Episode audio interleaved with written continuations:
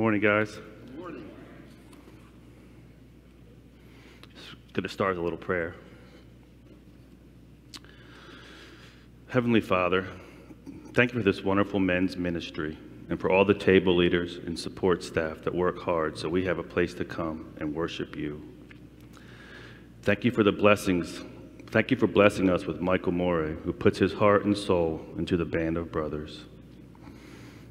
Continue to bless and work in the lives of all the men here and the ones who aren't. Thank you for giving me the strength to speak today and for pushing me out of my comfort zone. I'm excited to tell everyone of what you've done for me. You're the hero of my story. You know how lost I was, but you now show me the way. I didn't deserve it, I didn't earn it, but I'm so thankful for your love. Me enough not to leave me where I was. Thank you, Lord, for all your many blessings. Amen. Amen. Sorry. I'm going to try and lighten it up a little bit. So like Joel Osteen, I was going to start with a little joke. Seems to work for him. So a man walked into a church one Sunday, and he was not dressed very well. So the people in the church were looking at him and making comments. So afterwards, the pastor came up to him and says, "Sir, you can't come in here dressed like that." The man said, "Well, how should I dress to come to your church?" And the pastor said, "Well, go home, ask God how you should dress, and come back to church." So the following Sunday, the man goes back to church wearing the same shabby clothes. And after the church service, the pastor approaches the man again. "I thought I told you to ask God how you should dress before coming back to our church." The man said, "I did ask him, and he said he didn't know. He said he's never been inside your church."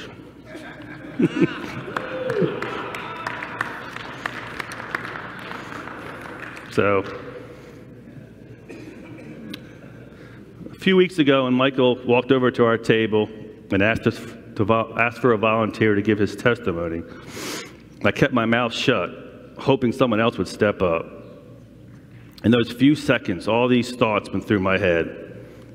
You can't get up and speak in front of everyone. You're not capable of being open and honest. Your story isn't interesting and won't really help anybody. Or the big one. You're not holy enough to stand in front of your Christian brothers. All lies from the devil, and thankfully I listened to God's voice and told Michael, "I'll do it." Yes, this is out of my comfort zone, and being vulnerable in front of 60 men is not an easy thing, but it's the right thing. I must admit, I was getting myself pretty worked up that I even considered reaching out to Michael and backing out. But a few days after committing to giving my testimony, I was watching Pastor Stephen Furtick on TV from Elevation. He was preaching on Moses and Exodus. And it was like God was just speaking directly to me.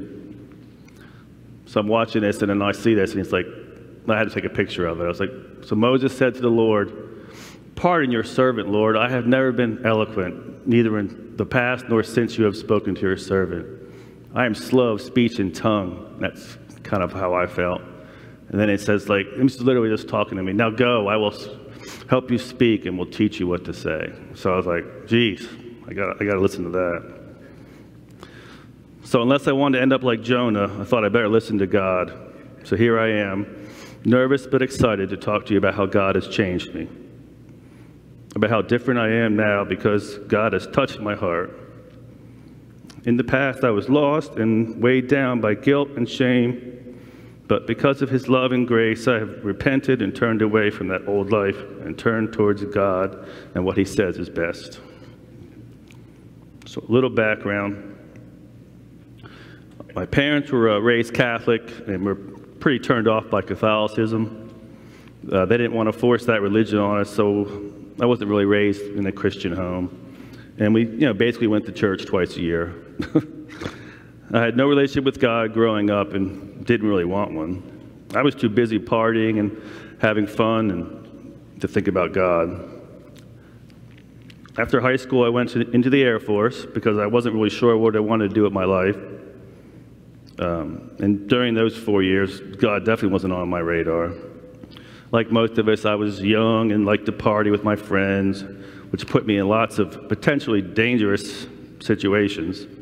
But looking back, God was always there protecting me from harm. Even though I wanted nothing to do with God, He was always faithful and watched over me. In 53 years, I'm 53, I've never broken a bone, had a surgery, had stitches, even twisted an ankle. And I must thank God for that. So I get out of the Air Force in January 1990, worked for about 7 months, and decided to go to college. My twin brother at the time was a wide receiver at the University of South Carolina, and he still had 2 years of eligibility, so I thought, you know, I'll go to school, watch my brother play, it'd be great. So I get accepted to South Carolina, and off I went to study and be with my brother and watch his last 2 years of football.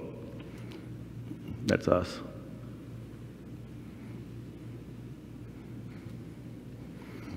So being a 22-year-old freshman, I was a little more mature. I mean, I never would have made college if, out of high school. I would have partied and drank my way out of it.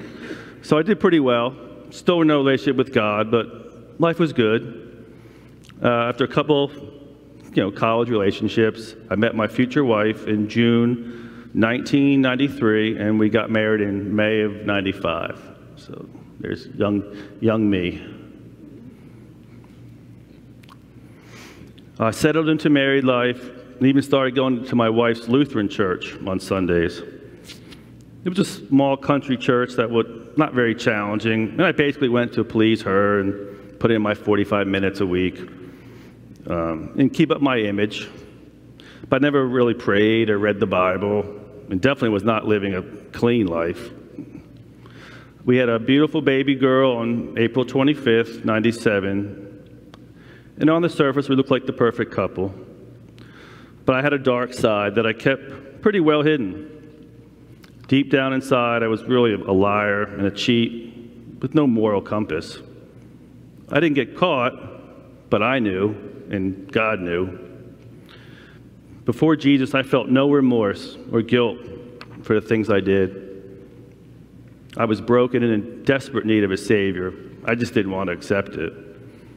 I was in such denial about my destructive behaviors and my drinking that I was blind to the fact that my behavior was dangerous and not normal. I was able to do practically anything and then come home and act as if nothing had happened. I didn't care about consequences or who I hurt, as long as I was enjoying life. But then in March 1999, my whole life changed in a phone call. My wife, who was 6 months pregnant at the time with our second child, found a lump in her breast. We didn't think it was much, being pregnant. So we did a biopsy, and then about 2 days later, she calls me at work and she's crying. And she says, they say it's cancer. So they did mastectomy, and we made a decision to wait until the baby was born before we started, chemotherapy. But by that time, the cancer had, so we waited about 2.5 months, but by that time, the cancer had spread, and she was stage 4. She fought for about another year and then died June 30th, 2020, at the age of 32.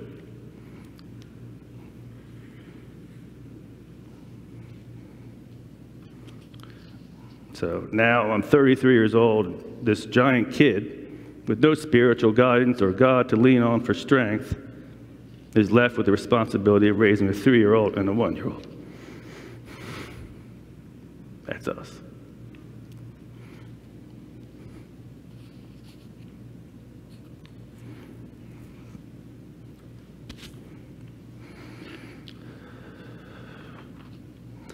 I would like to say I handled her death with grace and dignity, but that's not what happened. I started dating another woman a few short months after my wife's death, and my drinking and partying got worse. I was still a good provider and was there for my daughters. I had a lot of help. My in-laws were close. But instead of dealing with the pain of losing my wife and just the heartbreak of losing my family and my daughters losing their mother, I just pushed it down and covered it up with more drinking and dating. I remarried in 2003 and moved back to New Jersey in 2004. We were raising three kids, so life was busy and everything was going fairly well. I was enjoying being the soccer coach, softball coach, lacrosse coach for my daughter's teams, and being a dad and husband. I was still drinking on the weekends, but holding it together. In 2008, my brother invited me to his church that he loved. His high school quarterback was the pastor, coach's son, and he thought it would be good for me. It was at this church that I first really learned about Jesus and his love for me. And during an altar call sometime in 2008, I'm not sure, I gave my life to Jesus. My family became very involved in the church, and we were all grateful that my brother had led us to this church. But even though I became a Christian, I still struggled with my addiction. I can remember hearing a particularly powerful sermon from Pastor Kyle that would convict me to quit drinking. I go up to him, "That was great. That's it. I'm done. I'm not. You convinced me to stop drinking." And he'd be great, only to pick it up again. And as I look back on my life, I know why my resolve was so short-lived, because I never asked God for help. I tried to rely on my own strength and willpower to quit drinking, but it was futile. I remember reading Exodus and how it talks about the Israelites wandering and walking around the same mountain for 40 years. I would think to myself, that doesn't make any sense. That's stupid. That's not possible. But if I look at myself, I struggled with alcohol and walked around that same mountain for 35 years. So don't we all have issues that we struggle with? Some of us for 40 years, I'm sure. So in 2012, a lot of stuff happened. It was a pretty rough year for me. I lost my grandfather in June, who I was pretty close with. I got divorced in September to my second wife, and my twin brother lost his 5-year battle with dementia and passed on December 3rd, 2012. The person who led me to Jesus was now in his presence. You can see there, he's pretty sick, and he fought that for about 5 years, where he just pretty much lost everything. Couldn't talk, couldn't feed himself. So that was fun. So losing my twin was painful, but watching him suffer and lose everything over 5 years was heartbreaking. But again, instead of dealing with it and allowing myself to grieve, I distracted myself with drinking and dating. It seems like the theme of my life up to this point was pain, loss, and abandonment. Even though my first wife and my brother had a disease, wasn't their fault, I was still left to pick up the pieces. But I must say that even through all these losses, I never cursed God or was angry with him. I mean, I may have gone to church, but I didn't really know him or depend on him. So how could I blame him? Something was holding me back from letting God in and trusting him. And deep down in my soul, I knew it was the drinking, and I had to quit, but I wasn't ready to give it up. I met my now current wife in November 2013. We were happy, and our relationship was going well. She thought she had found the perfect guy. I had a good job, went to church, kept myself in shape, still had all my hair, but little did she know how broken and hurting I was deep down inside, that Mr. Perfect was not so perfect. Hurting people hurt people, and I had some pretty deep scars. Throughout our relationship, my drinking got worse, and when she tried to bring it to my attention or tell me to stop, my temper would come out. She probably should have left me, but she loved me and saw the good in me and knew deep down I was just hurting and needed to deal with all the loss and pain. We did break up for a while due to my drinking. Won't get into the details. And I stopped for a while to win her back, but eventually allowing myself to have just one drink with her, just a dinner, led back to full-time drinking again. I hid my drinking from her and would do most of my drinking during the week. I would be with her on the weekends. She had her own apartment, and I would keep it together. But then during the week, I would just kind of fill it in. I was still in denial, and I hadn't figured out yet that I couldn't drink like normal people. This was now 2019, and I had been trying to quit since 2008. It's a long time. So slide 8, whatever that.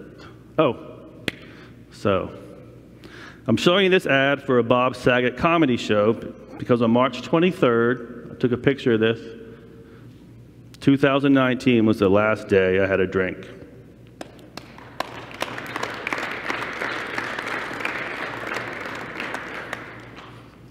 A couple of days before the 23rd, I had what can only be called a spiritual encounter with God. It wasn't quite like Paul on the road to Damascus, but still transformational. I had drank about ½ a bottle of grapefruit-flavored vodka on a Tuesday night. And the next 2 days, my stomach was burning really bad. I didn't know if it was the grapefruit-flavored vodka that irritated my stomach, or maybe just the beginnings of an ulcer, but whatever it was, I was in a lot of pain.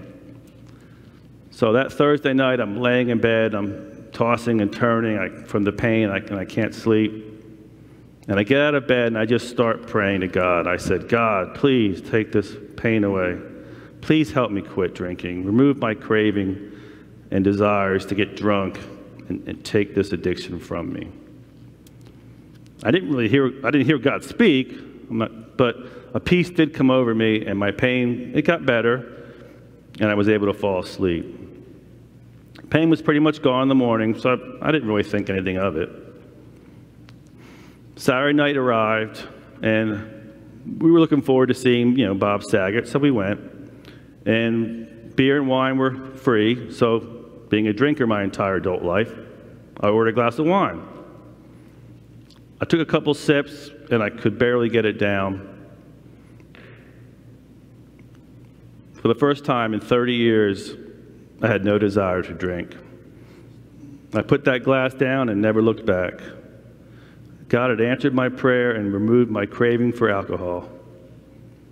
The fact that I gave up drinking is a true miracle. That was on March 23rd, 2019, which happens to be 3 years to the day that I'm giving my testimony on how God has changed me. And you know our God is the God of miracles and healing. I haven't had one drop since, and I'm living my best life. Sure, I go to meetings and put in the work, and I still miss drinking occasionally, but God did the heavy lifting. I had tried to quit 20 different times over the years. And the only thing I did different and why it stuck this time is that I asked God for his help and strength. I was ill in body, mind, and spirit, and the ultimate healer showed up. I traded my old master, alcohol, for the ultimate master, God. My pain for his peace and joy. And this is the fruits of the Spirit.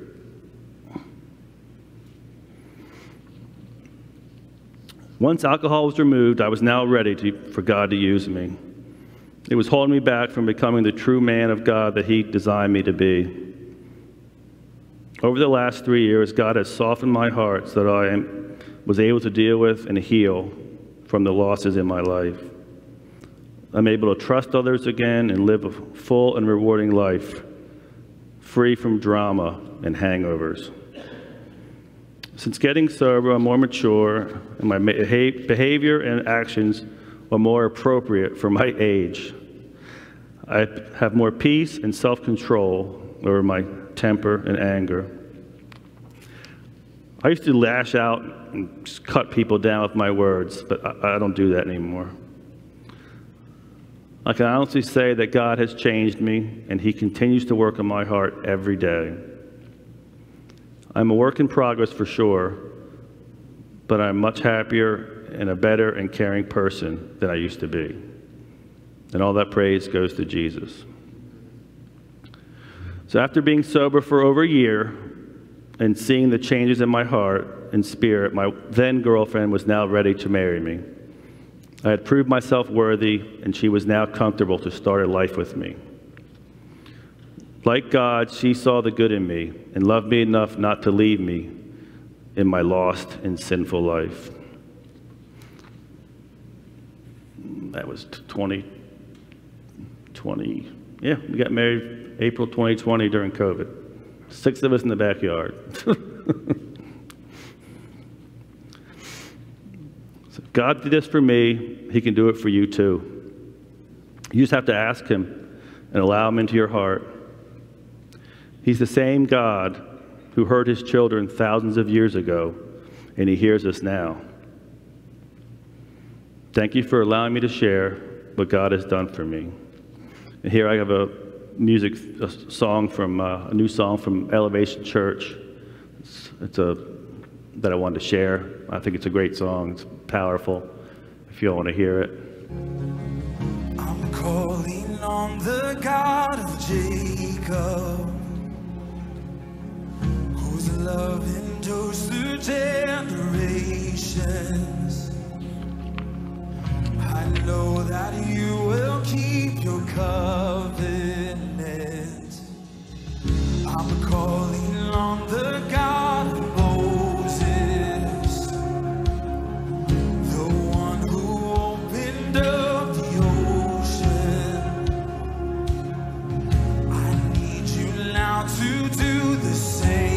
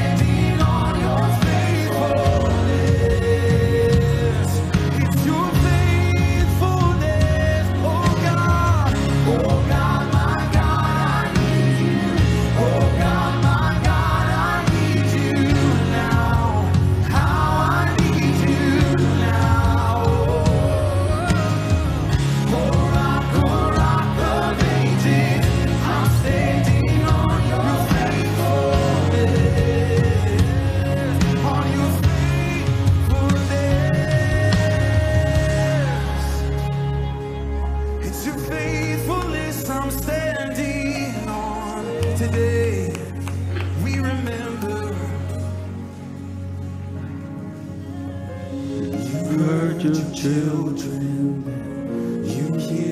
children now. You are the same God. You are the same God.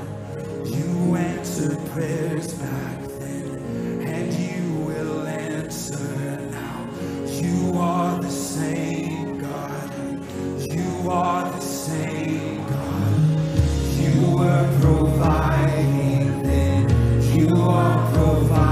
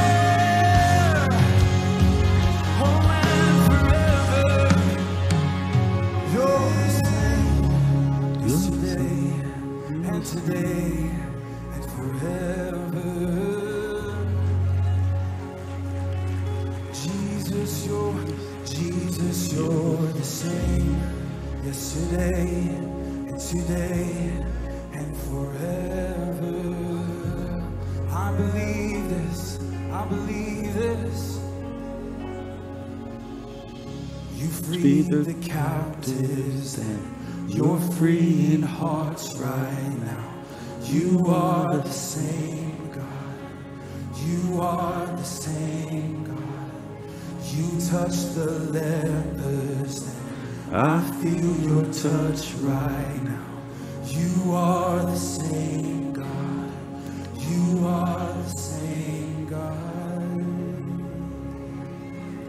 You're the same forever. Forever. So big. Forever. Forever. Help us to believe that. To see them. I'm calling on the Holy Spirit. Almighty river, come fill me again. Come and fill me again. Holy Spirit, come and fill me.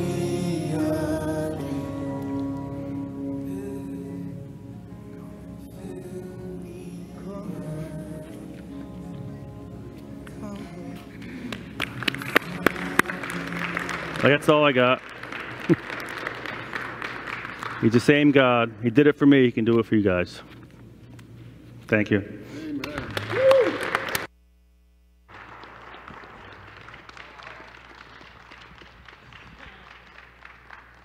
Wow. So Mark is a true witness if we didn't already know it, right, that God is still in the miracle business today, right? And what he did for Moses, what he did for Jacob, what he did for any of these Bible characters we've been talking about today that are ordinary men that God used to do extraordinary deeds. Look how he's worked in Mark's life, and look how he's working in each one of ours today. We just need to call on him and lay our burdens down at his feet. Amen?